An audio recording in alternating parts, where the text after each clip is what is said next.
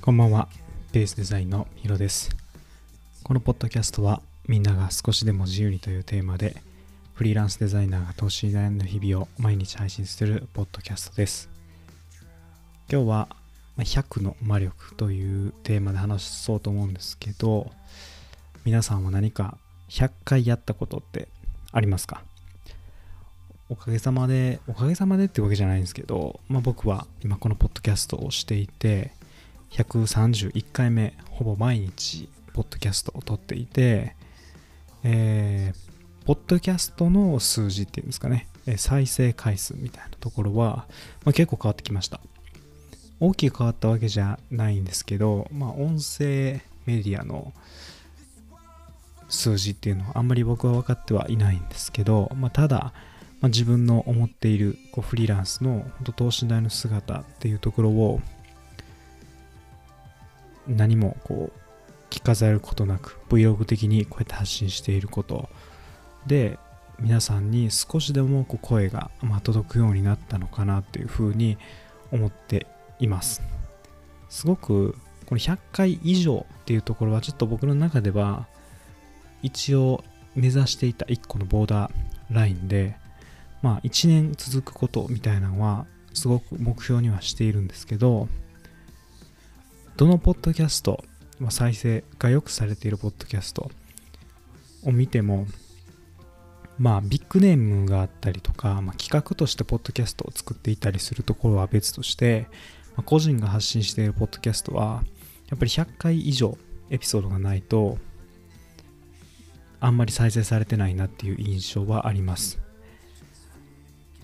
で何が言いたいかっていうと、まあ、100回やるとやっぱ結果というか傾向とかそういったものがま見えてきて自分の向き不向きだったり、まあ、次の一手みたいなのが見えてくるなと思っています。何か100回するっていうのはすごく自分にとってま自信になるのでこの繰り返しで自分のスキルアップっていうのをしていくんだろうなっていうことを身をもって体感することができました。僕の経験で100回何かするってことはあんまりなくて例えば学生時代に、まあ、スポーツをやっていた時の腕立て筋トレですね。を毎日してた時があってその時は間違いなく数字えベンチプレスの数字が伸びたりして結果が現れたりしたんですけど、まあ、それ以外本当このポッドキャストぐらいですね。100回何か意識してやったこと、まあ、自然とやってることはあるはあるんですけど意識して100回やったことってそんなにないなと思って皆さんも一度考えてみると何か、まあ、100回やってみるってすごい自信になるし、まあ、スキルとして大きく現れてくると思うので何かやってほしいなとか思ったりしています。以前30日チャレンジっていうのをポッドキャストでお話しさせてもらったんですけど、ま、YouTube でも30日チャレンジって検索すると出てくる海外の人のお話が出てくると思うんですけどまたねそのポッドキャストは100回とりあえず越すことができたので次の目標と、まあ、もっと認知してもらうっていうのは、まあ、引き続き、まあ、頑張りつつ何か、ま、30日チャレンジとかでもいいのでもう一個自分の中で積み重ねていってまた100回やることで新たなこう自信をつけていきたいなと思っています。今まで数の力っていうのはちょっと見余っていたというか、